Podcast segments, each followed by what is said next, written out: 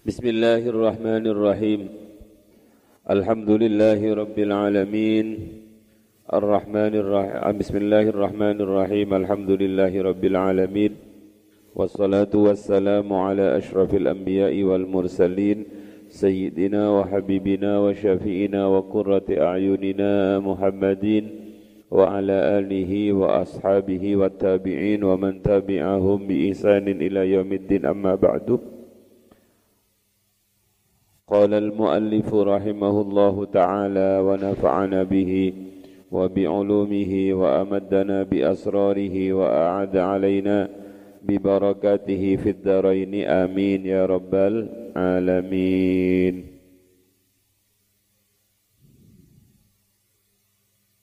وكذلك ولأنه فلا بأس بذلك.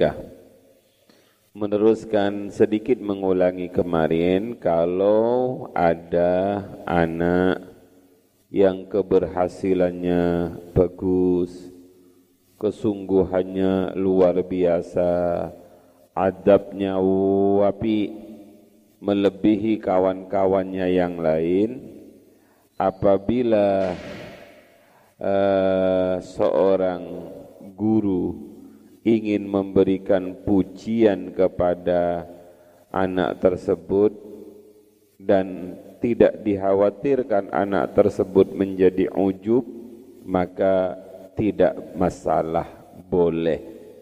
Kenapa? Karena pujian itu akan membuat dia semakin bersemangat dan akan menumbuhkan sifat-sifat yang mulia li'annahu qaranu sak temeni dzalik iku yunshitu nerengginasake nerengginasake membuat bersemangat opo dzalik wa yab'atsu lan nangiake opo dzalik alal ittisafi ingatasi bersifatan bitil kasifati kelawan mengkunu mengkunu sifat. Sudah titik wa kadzalika lan kaya mengkini-mengkini. Wa kadzalika lan kaya mengkini-mengkini. La yudhiru la yuqaddimu. Ora oleh dinginake sapa syekh atau alim ahadan ing wong suwiji fi naubati ghairihi ing dalam kilirani liyani ahad wa yuakhiru lan ngakhirake sapa alim hu ing ahad an naubatihi saking gilirani ahad. Selanjutnya seorang guru itu kutu adil. Bahasanya guru MI itu kutu tartib. Yang bagian depan giliran depan Yang belakang giliran belakang Makanya biasanya kalau mau ngaji itu kan berbaris. Satu, dua, tiga, empat, lima. Jadi yang datang pertama, dia yang store pertama. Tidak boleh seorang guru itu la yuqaddimu ahadan fi naubati ghairihi. Mendahulukan seseorang pada gilirannya orang lain. Misalnya yang paling depan Mas Husain, saya tidak boleh bilang Faruk kamu ke sini, Husain belakang enggak boleh.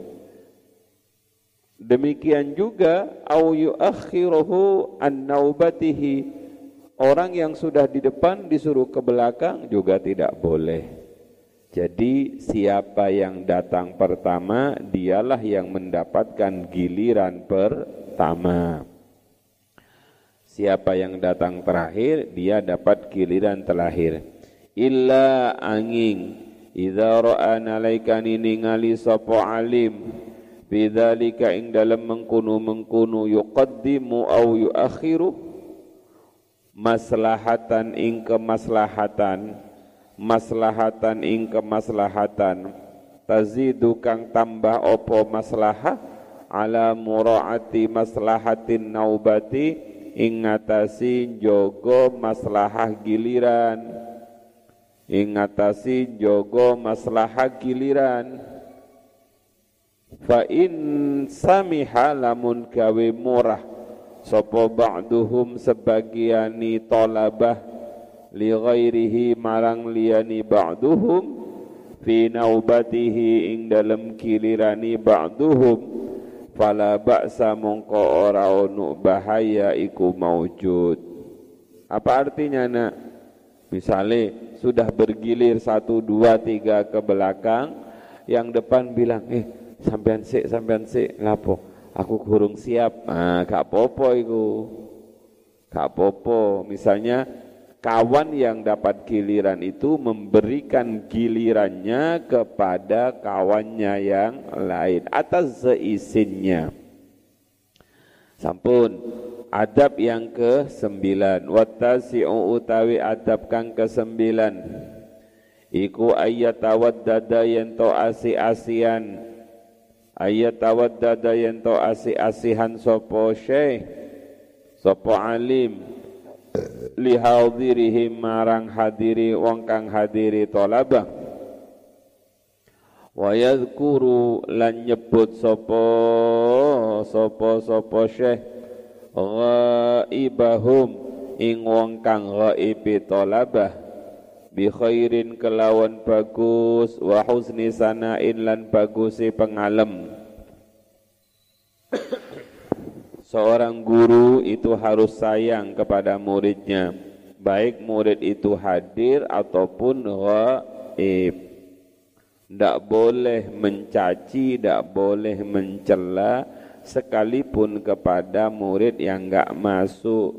Sebab kadang-kadang murid enggak masuk itu punya utur punya alasan Demikian juga ketika muridmu terlambat, jangan langsung dimarahi, jangan langsung ditukani, dijelek-jelekkan. Tanyakan alasannya, kenapa terlambat le? Bisa saja dia sedang melakukan hal yang mulia. Nggih kula telat soalnya kula tasik nganter ibu kula ke rumah sakit. Kan bagus. Eh, wa ayya'lama lan yantawarru sapa alim asma'ahum ing piro-piro jenengi tolabah. Wa ansabahum lan nasape piro-piro nasape tolabah. Wa mawatinahum lan kampungi tolabah. Wa usulahum lan aslini tolabah seorang guru usahakan paham nama muridnya, paham nama semua muridnya. Ini berat bagi saya ini. Arek lanang ono orang ngatus, saya harus ngapal satu-satu. Apalagi kadang-kadang ngapalnya itu bukan paham namanya, tapi nama nama tenarnya. Kayak samping Faruk sapa nama tenarnya. Eh, kadang-kadang bagus, saya lebih paham bagus. Saya paham bagus. Pokoknya kalau kamu ingin dikenal oleh gurumu, yang dekat dengan gurumu. Gak mungkin guru itu bisa hafal semuanya. Ayo, misalnya santrinya seribu, bagaimana ngapalkan seribu santri itu? Ya, ini kalau kamu ada di kelas para para apa itu namanya mustahik kegagalan mustahik pertama kali apabila mustahik itu enggak kenal nama nama muridnya. Kalau bisa ojo hanya kenal murid, jangan kenal namanya. Lihat, ayya'lama asma'ahum wa ansabahum wa mawatinahum wa usulahum wa ukhtahum. Ya, apa itu lihat? Kenal namanya, kenal nasabnya, kenal daerah asalnya. Misalnya kamu dari mana? Banyuwangi, kamu dari mana? Jember, kamu dari mana? Lamongan dan lain sebagainya. Kenal usulahum aslinya atau leluhurnya bisa. Wa ukhtahum dan kenal saudara perempuannya gitu. Ayo sopo saudara perempuanmu. Enggak ada di situ, enggak ada karena nggak ada hubungannya. Nah, ini bin ini bin ini bin ini. Kalau kenal bagus, makanya di awal per perkuliahan bukan di awal sekolah itu kan biasanya ada perkenalan. Assalamualaikum anak-anak, saya nama nama Bapak ditulis Abdul Kholik. Asal saya dari Madura, daerahnya sini ditulis abah saya namanya ini ini ini ini. Terus umur saya sekian dan lain sebagainya. Lantas saya kemudian meminta satu persatu, ayo secara bergilir dari sebelah sana sebut nama, kemudian kedua orang tua, daerah asal. Ayo giliran satu nah. Nama Ahmad, bapak saya Muhammad, ibu saya Fatimah. Asal saya dari desa ini, ini, ini, ini, ini. Hobi saya ini, ya, baguslah satu, oh iya Ahmad. Terus sampingnya nama saya. Oh, terus sebut. Sambil kamu ulangi, insya Allah kamu hafal. Itu namanya ada istilah tak kenal. Apa? Tak kenal, tak sayang. Maka kenalilah muridmu. Nah, kalau sudah kenal seperti itu, kamu juga kalau bisa sebagai wali kelas, sebagai guru kelas, sebagai mustahik, mengenali karakter masing-masing anak didikmu. Wah itu namanya guru yang sukses.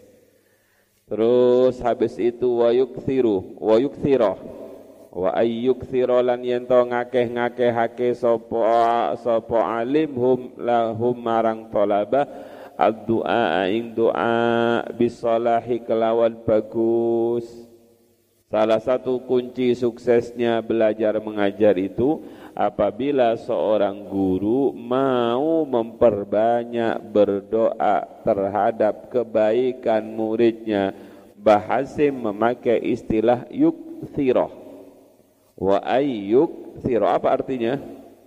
Tidak cukup hanya sekedar berdoa, tapi memperbanyak doa. Ingat, kadang-kadang ada orang berdoa itu ngirit. Itu anakku lapo tak nu ngajar Lo kamu mendoakan anaknya orang, otomatis doa itu kembali kepada dirimu dan anak-anakmu. Jadi mendoakan orang itu pada hakikatnya dia mendoakan dirinya sen sendiri. Perbanyak mendoakan muridnya. Inilah kelebihan pesantren. Di pesantren itu rata-rata semua kiai, semua bunyai itu yang didoakan adalah santri-santrinya di samping anaknya. Subhanallah, kadang-kadang yo ditirakati, padahal duduk anak dewe, anak orang. Inilah kelebihan pesantren. Maka pendidikan terbaik diakui memang adalah pesantren sejak zaman dahulu wa ayyuraqibalan yanto niti-niti sapa syai ahwal talabati ing tingkai piro-piro santri fi adabihim ing dalam piro-piro ahlaki talabah wa tahdibihim lan didikani talabah wa akhlakihim lan akhlaki talabah batinan ing dalam batini wa zahiran lan zahiri Selanjutnya seorang guru, seorang kiai, seorang mustahik, seorang dosen itu mengguna meneliti nginjen-nginjen. Apa ya? Memperhatikan secara serius keadaan santri-santrinya dalam hal urusan adab, dalam hal terutama urusan adab dan akhlak. Baik itu secara batin atau dohir. Jadi pendidikan itu yang paling bagus adalah diawali dengan pendidikan karakter makanya Indonesia begitu tahu bahwa banyak sekali kegagalan-kegagalan dalam dunia pendidikan. biasa tawuran, biasa begini-begini, maka kemudian kita harus mengembalikan pendidikan ini dengan sistem pendidikan karakter. Ah, kalau pondok pesantren sudah dari awal pendidikan karakter. Maka hari ini pendidikan kita pendidikan karakter dan sayangnya biar kamu paham, sekarang itu mulai ada ingin menggeser pendidikan agama dari sekolah-sekolah umum. Jadi sekolah-sekolah umum itu pendidikan agamanya hanya satu jam seminggu, kemudian mau diganti dengan pendidikan agama PKN. Perkembangan hari ini mau ada peleburan antara materi agama dan PKN dijadikan satulah lambat laun pendidikan agama ini akan hilang dari sekolah-sekolah umum. Ya, itulah perjuangan kita. Untung masih ada pesantren, maka pesantren itu disebut soko guru bangsa. Jadi dari pesantren itulah muncul pemimpin-pemimpin yang berkarakter karena di dalam pesantrennya seorang kiai, seorang ustadz harus berusaha kata Mbah Hasim memperhatikan adab dan akhlaknya santri batinan wa zahiran. Nah sudah, bagaimana cara memperhatikan ini? Mbah Hasim dawuh, "Faman dhahara minhu min dzalika ma la yaliku mirti" min irtikabi muharramin aw makruhin aw aw ma yuaddi ila fasadi halin aw tarki istighalin wa isaati adabin fi haqqi syai' aw ghairihi Faman mungko utawi sapani wong iku dhahara tampak minhu saking man min dzalika saking mengkunu-mengkunu adab wa ila akhirih tampak apa ma perkara layaliku kang ora patut apa ma bayani min irtikabi muharramin ngelakoni perkara kang den haramake au makruhin utawa perkara kang den makruhake au ma utawa perkara yuaddi kang nekaake apa ma ila fasadi halin marang rusake tingkah? Au tarki istighalin utawa ninggal sibuk? Sibuk belajar maksudnya. Wa isaati adabin lan uh, elee adab akhlak fi haqqi syaihi ing dalam haqqi syaih au ghairihi utawa liyani syaih au kasrati kalamin utawa kakean ngomong. Bahasa halusnya itu ngedabrus al kasrati kalamin utawa akai omongan li ghairi faidatin krono liyani faidah kang ora berfaedah au muasyarati man utawa pergaulani wong layaliku kang ora patut apa isyaratuhu mergauliman au ghairi dzalika utawa liyani mengkunu-mengkunu au ghairi dzalika utawa liyani mengkunu-mengkunu kabeh mulai dari irtikabi muharramin.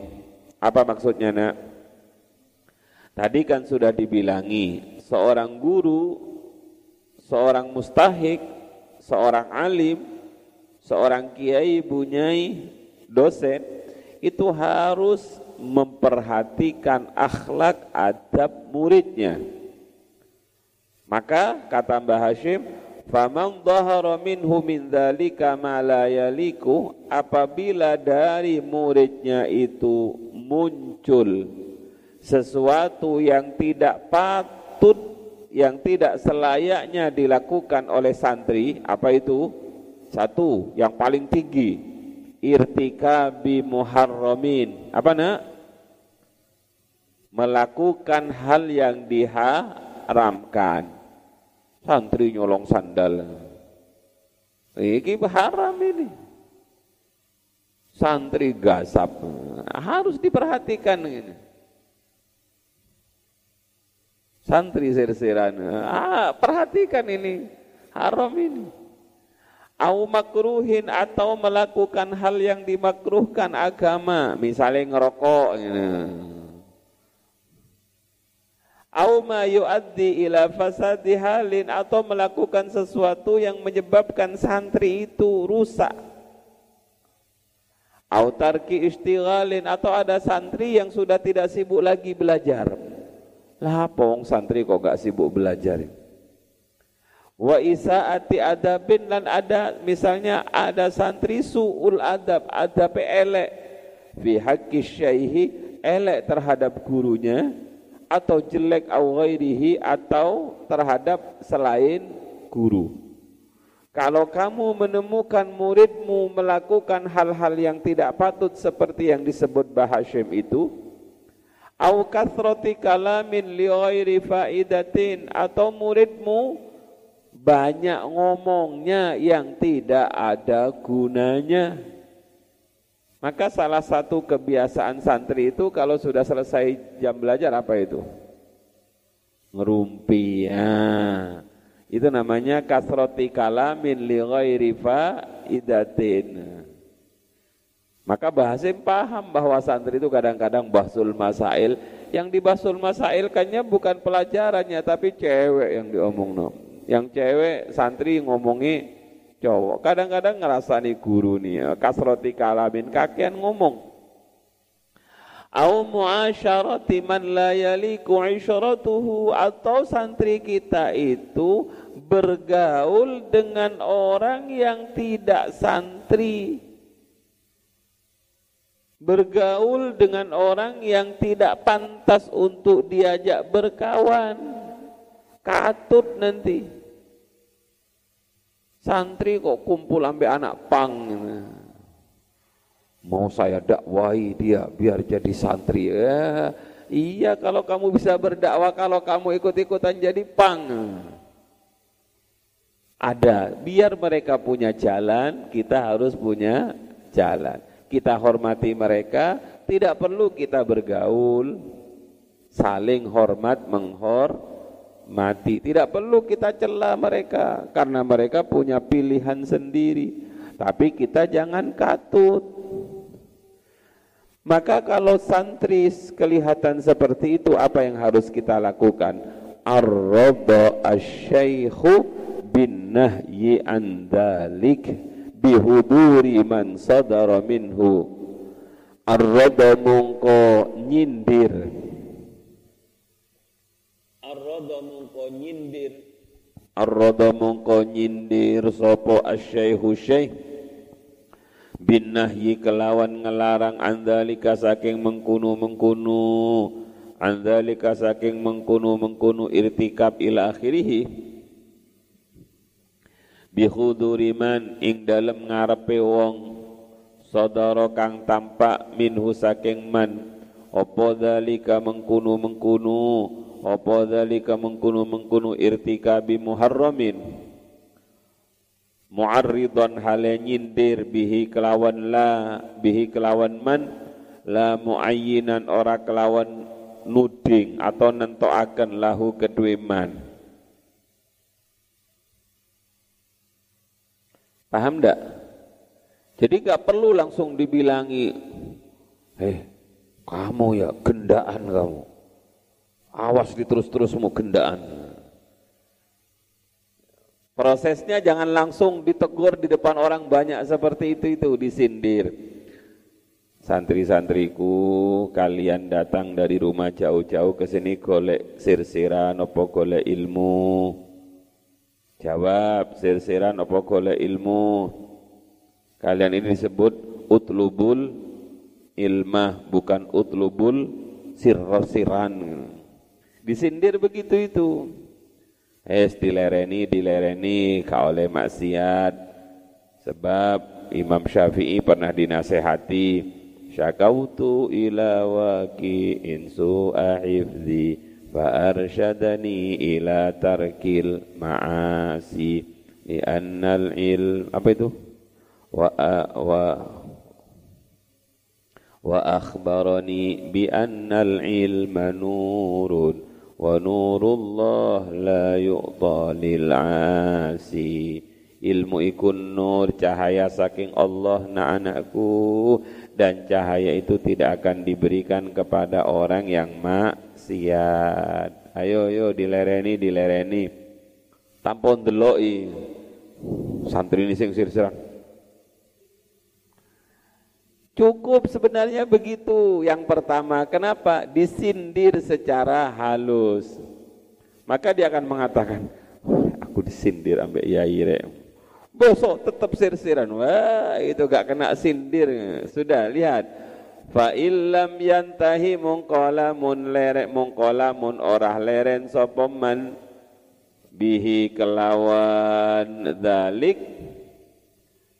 Naha mongko nyegah sapa syekhu ingman an dzalika saking mengkunu mengkunu maasi atau dalik.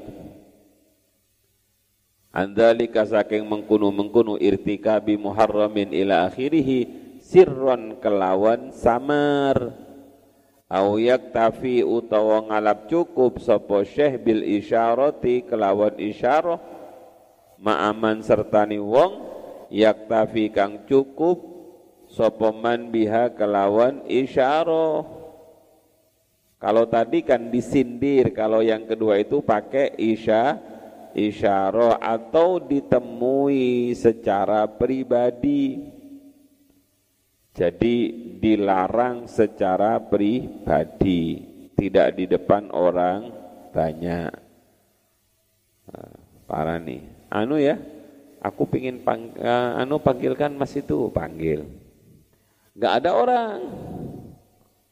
Ojo diterus-terus no maksiat iku. Kasihan wong tua nih, wong tua nih sampean kepala jadi kaki, kaki jadi kepala. Nangkeni sampean ngene, ya apa? Dia masih merasa terhormat. Kenapa? Karena enggak diperma, enggak diperma lukan. Nggih Kiai, ngapunten sangat punyai kapok, kapok, kapok. Nah, besok api. Sudah selesai. Yang penting anak itu bagus. Nah, itu langkah yang kedua. Tapi kadang-kadang seperti ini gak mempan. Makanya Mbah Hashim bilang, fa illam yantahi nahahu an dzalika jahron. Nah, apa artinya ini? Fa illam yantahi mungkolamun orang ngelereni sopoman naha mungko nyegah sapa syaihu ingman andalika saking mengkunu-mengkunu irtikabu muharramin jahron hale ngideng terang-terangan. Au yaghlidu utawa keras sapa syekh alqaula ing alqaula ing ucapan alaihi ing atasi man. In afsha lamun nyebarake sapa manhu ing dalik lian zajira supaya kapok sapa man huwa yaman wa ghairuhu lan liyaniman wa yata'addaba lan yento bertotok romo bertotok romo beradab bihi kelawan kaul sapa kullu samiin sekabehane wong kang dengar kalau proses tadi dipanggil sendirian masih tetap terus saja maksiat tetap terus. Ah, apa langkah selanjutnya? Dosisnya naik. Jadi obat orang sakit itu nggak langsung dioperasi, dike obat sederhana-sederhana, isbot dreksin, naik, naik, naik, naik. Eh tetap gak, gak leren. Masih terus dia melakukan kesalahan dan kesalahannya itu diketahui oleh kawan-kawannya yang lain panggil dia. Suruh berdiri. Ini contohnya kawan kalian yang kakean maksiat. Delon ngaji ini lancar apa enggak? Delon sekolah iso apa enggak? Kalau perlu cewer kupingnya. Nah, ini namanya keras. Jadi keras itu setelah melalui tahapan-tahapan. Karena tahapan pertama, tahapan kedua enggak mempan, maka keras. Begitu dikerasi, apa maksudnya dikerasi seperti itu? Apa katanya Mbah Hasim? lian zajira huwa wa ghairuhu agar santri ini ka kapok wa ghairuhu dan orang selainnya santri itu juga ikut ka dia ono are hmm, disangsi di depan pondok disiram peceren Wis digundul, disiram, peceren. Ini pelanggaran hak asasi manusia. Enggak ada hak asasi asasian di pondok itu melanggar HAM. Wis ini melanggar HAM ya gak jadi pendidikan. Dididik seperti itu, tapi santri itu neriman.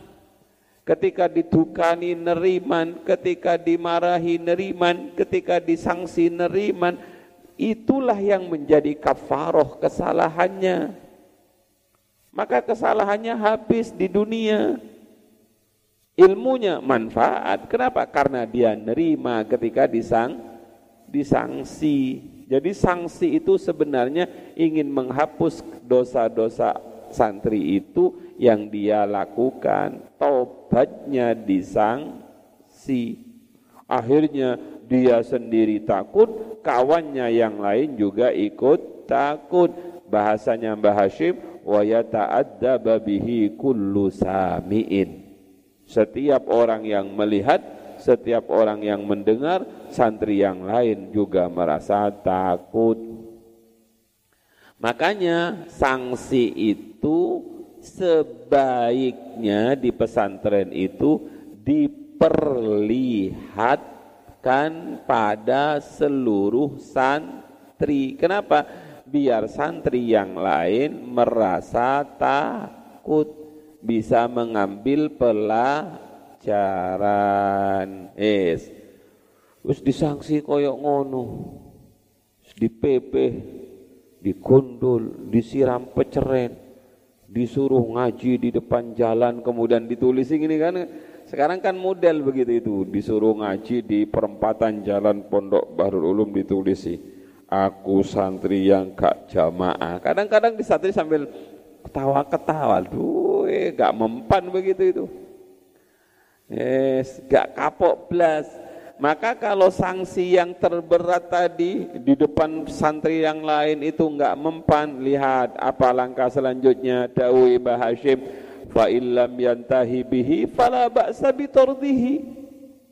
Fa illam yantahi mungkolamun orang ngelereni sopo santri sopo man bihi kelawan kaul bihi kelawan kaul jahron tadi fala ba'sa mungko ora ono bahaya iku maujud bitordihi kelawan ngusir. Bitordihi kelawan ngusir man. Apa artinya nak? Yang terakhir itu apa dikembalikan kepada orang tua. Bahasanya fa usiro mongkodin usir. Fa usiro mongkodin usir sopoman gak apa-apa diusir. Apa maksudnya? Kok diusir? Biar istilahnya kalau kita punya pohon ini sudah subur pohon ini, daun-daunnya sudah bagus, cabang-cabangnya sudah mulai banyak, bunga-bunga sudah mulai bermekaran. Terus ada satu ranting yang terkena hama penyakit ulat, apa yang harus dilakukan? Obati, semprot. Disemprot disinfektan, disemprot disinfektan, semprot set, deloi kalau berhasil alhamdulillah, kalau nggak berhasil diapakan? Diamputasi, diketok cabang itu biar apa? Biar tidak menjalar kepada yang lain. Dalam dunia kedokteran itu boleh begitu itu. Ada anggota tubuh yang terkena penyakit ini kalau nggak dipotong maka akan menjalar ke yang lain. Maka ketok Nah, itu boleh. Nah, apalagi ini urusan pendidikan. Di ruang kelasmu misalnya, kamu ngajar anak 40 misalnya, dulu sebelum covid, kan kelasnya padat-padat. Ada anak 40, wapi-wapi, satu wangil kasrotil kalam misalnya. Ono arek situ wis pokoknya biang kerok dia. Rame terus bikin yang lain gak konsentrasi diingatkan pelan-pelan. Disindir. Tambah naik agak keras. Tambah naik disetrap. Tetap gak iso diapakan nak? Dikeluarkan dari kelas. Kenapa?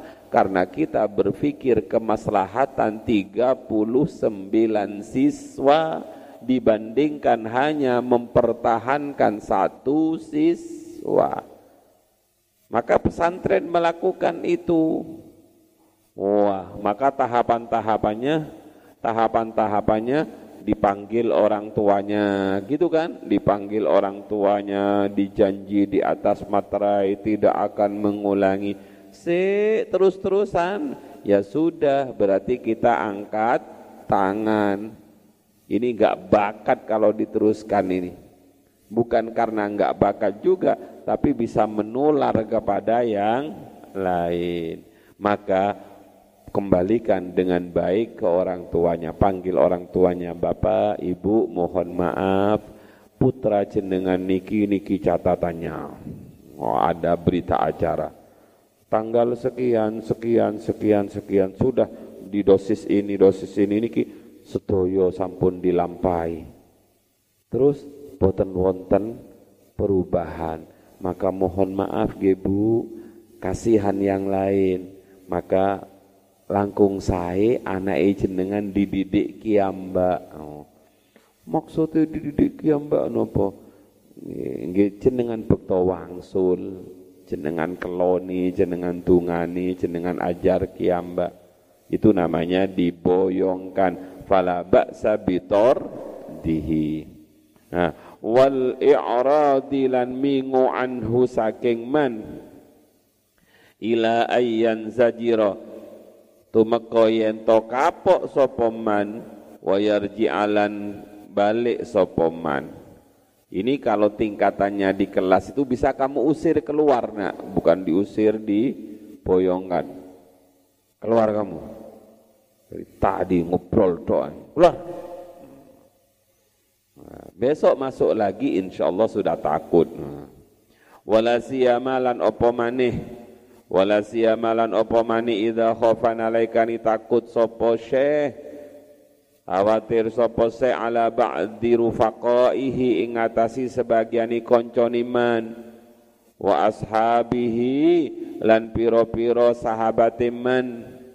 Minat talabati saking piro-piro murid. Apa muwafaqatahu? Eh muwafaqatahu ing oleh katute ing oleh katuti ing oleh katuti ba'di. Ing oleh katuti ba'din. Apa maksudnya? Dikeluarkan diusir diserahkan ke orang tua demi menjaga murid-murid yang lain tidak ketularan. Terakhir wal ashiru utawi kang ke sepuluh iku ayyata ahada yang to bersungguh-sungguh sapa syekh. Sapa asyaihu iku ayyata ahada yang to ngrekso sapa syekh sapa asyaihu syekh aidan halimale ma ing perkara yu'amilu kang bermuamalah sapa syekh bihi kelawan ma ba'dahum ing sebagian ni talabah ba'dan ing sebagian kang liya.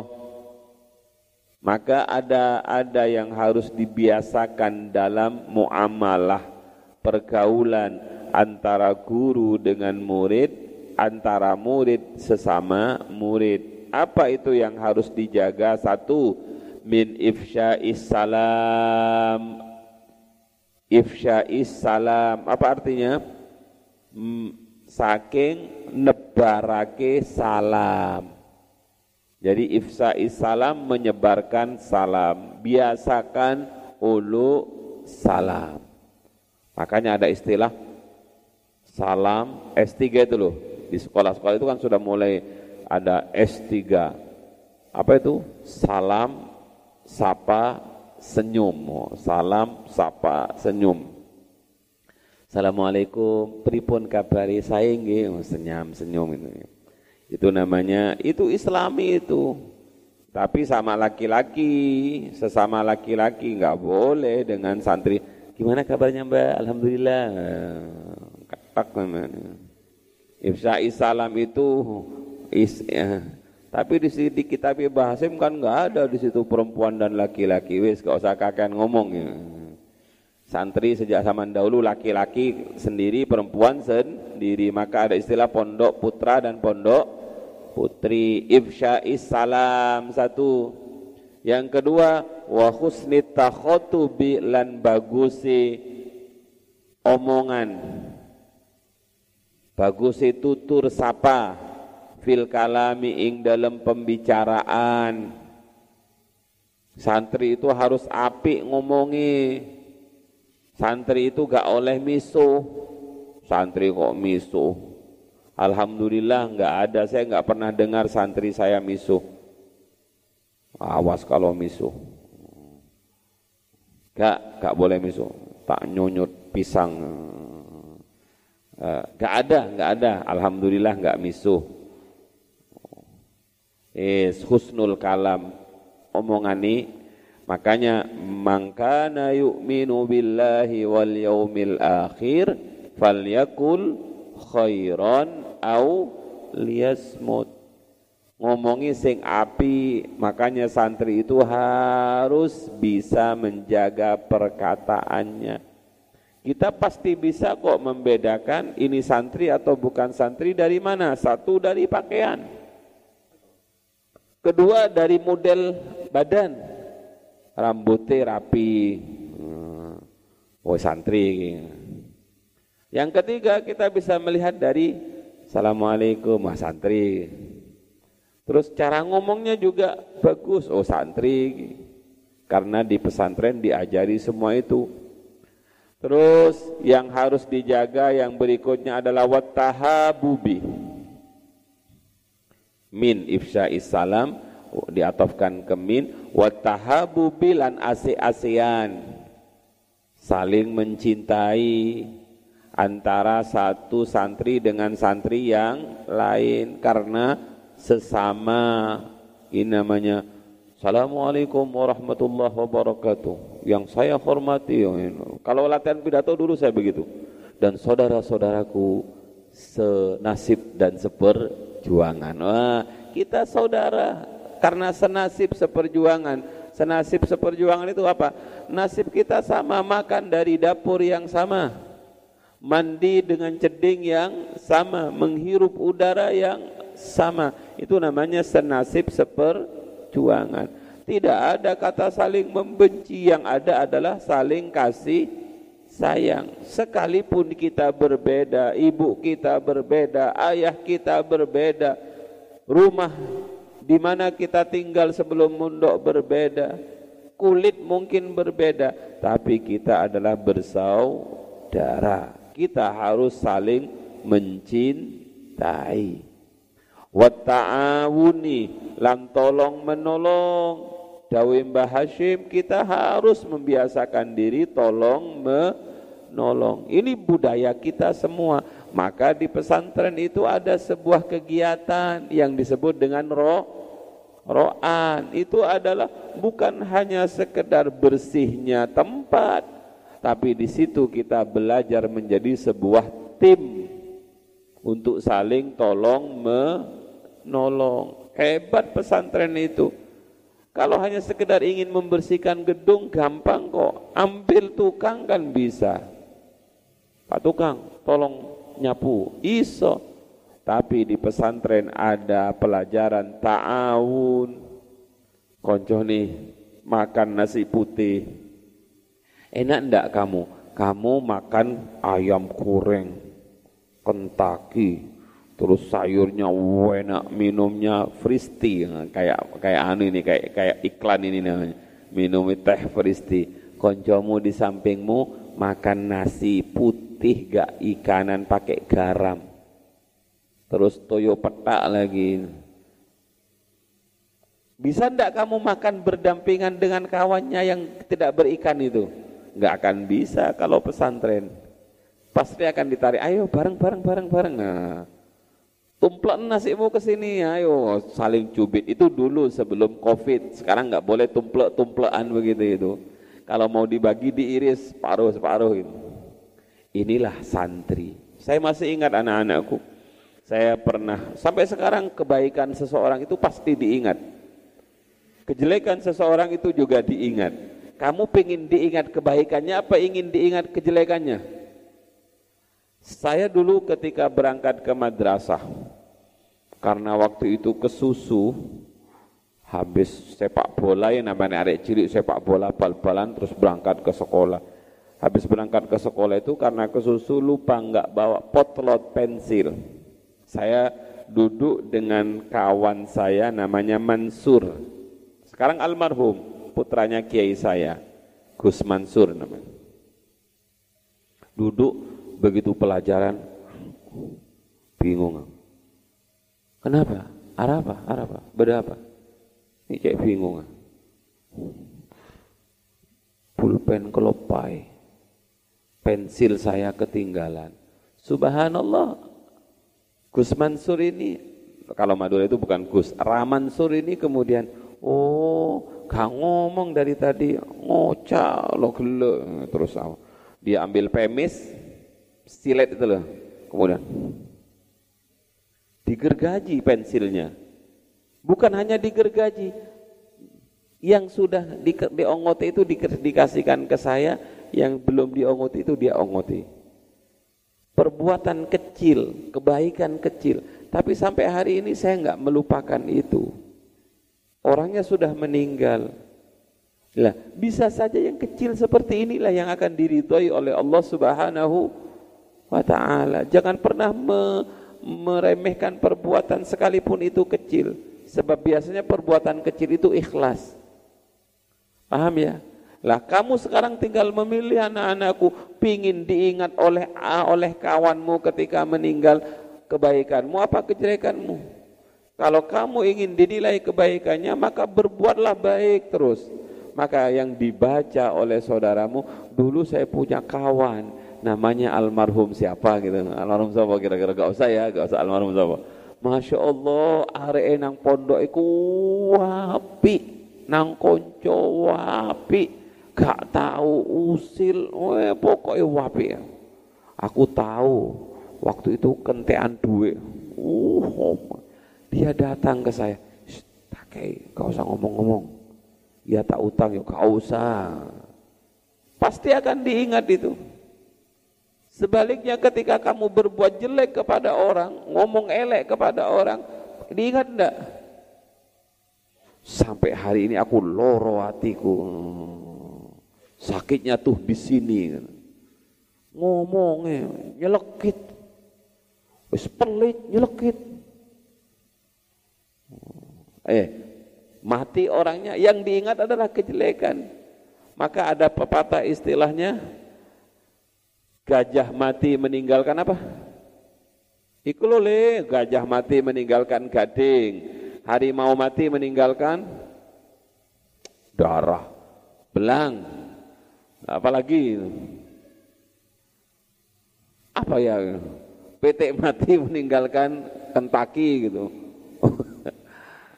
Eh, semua semua meninggalkan hal-hal yang yang diingat adalah kebaikannya, yang yang paling bagus orang mati meninggalkan amal soleh, meninggalkan nama baik. Ukir nama, kebaikanmu itulah yang akan disebut oleh orang. Maka dalam istilah sebuah hadis baginda Rasul mengatakan Uzkuru mahasina mautakum Ceritakan Tuturkan Ingat Ingat mahasina mautakum beberapa kebagusan, kebaikan mayitmu. Maka mayit itu ingin disebut kebaikannya, apa ingin disebut kejelekannya? Kalau ingin disebut kebaikannya ketika hidup perbanyaklah kebaikan. Kalau kamu kuat untuk disebut kejelekan silahkan berbuat jelek. Nah, sudah wa ta'awuni 'alal birri wat taqwa 'alal birri ingatasi kebaikan. Wa taqwa lan ketakwaan. Wa alama lan ingatasi perkara. Hum kang utawi talabah iku bisadatihi iku bisadatihi kelawan ngadepi ngadepi ma. Apa artinya? Tolong menolong terhadap masalah yang dihadapi bersama. Makanya saya tutup pertemuan ini sesama santri itu seperti sebuah tubuh. Seperti sebuah tubuh. Jadi pondok pesantren itu antara santri satu dengan santri yang lain itu seperti tubuh. Maka tubuh itu lihat, ada yang berfungsi sebagai mata, ada yang berfungsi sebagai tangan, ada yang berfungsi sebagai kaki. Tapi semuanya adalah satu kesatuan yang tidak terpisahkan. Ganteng koyo opo wajahnya, cantik kok seperti apa wajahnya, tapi kalau nggak punya tangan, nggak akan sempurna. Tangannya kokoh, sehat, kuat, ngangkat besi hebat. Tapi irung inte. Ah, semuanya punya peran masing-masing. Jari yang lima ini kenapa berbeda? Gak mungkin kalau kamu ingin persamaan dalam hidup ini seperti kamu menginginkan jarimu jempol semua. Lah kalau jarimu jempol semua itu namanya gundurwo itu sudah sebuah keniscayaan bahwa hidup itu pasti berbe berbeda. Ada yang jadi apa ini Mas Husain? Jariku jari jempol. Apa itu? Jari-jari jempol. Terus jari apa ini namanya? Telunjuk. Terus ini jari tengah terus jari manis terus kelingking. Tingginya sama enggak? Jangan pernah kamu berharap tingginya semuanya sama. Kita harus berduduk sama rendah, berdiri sama tinggi. Gak bisa. Posisinya berbeda. Ada yang paling tinggi. Tapi sekalipun paling tinggi nunggu ini kan. Tugasnya begini. Tapi kalau semua jempol yo, ya weh, bisa Semuanya pengen. Oh, eh, semuanya ada bagiannya masing-masing. Ada yang nunjuk. Nah, nunjuk itu enak juga. Kalau ada yang ini juga. Tapi kalau berdiri sendiri jelek ya. Tetap harus ada ini. Ini adalah penengah. Tapi yang paling ini ini ini ya. Ini paling paling seneng ini. Apa ini namanya? nasibmu disebut jari manis baguslah kamu nasibnya disebut jari manis tapi kamu disebut jari manis karena ada jari kelingking coba gak ada jari kelingking kamu jadi kelingking kamu paham ya nak paham ya uh, untung kamu jadi jari manis maka jangan sombong ya ketika kamu dikasih cincinmu tukar cincin uh, yes, ketika pacaran ditaruh di jempolnya enggak ditaruh, ditaruh di jari manis ada yang jari kelingking semua ini adalah satu kesatuan. Lengkap kalau ada yang jadi jempol, ada yang jadi telunjuk, ada yang jadi tengah, ada yang jadi manis, ada yang jadi kelingking. Kelingking semua enggak bagus. Jari manis semua juga enggak bagus. Maka hidup itu adalah perbedaan. Santri itu ada yang berbeda. Maka sebagai seorang santri harus ada saling kasih sayang, saling tolong menolong terhadap kebaikan, terhadap ketakwaan dan ketika ada permasalahan ayo dihadapi bersama karena kita bersaudara, saudara sesama santri, saudara sesama santri al-amanah.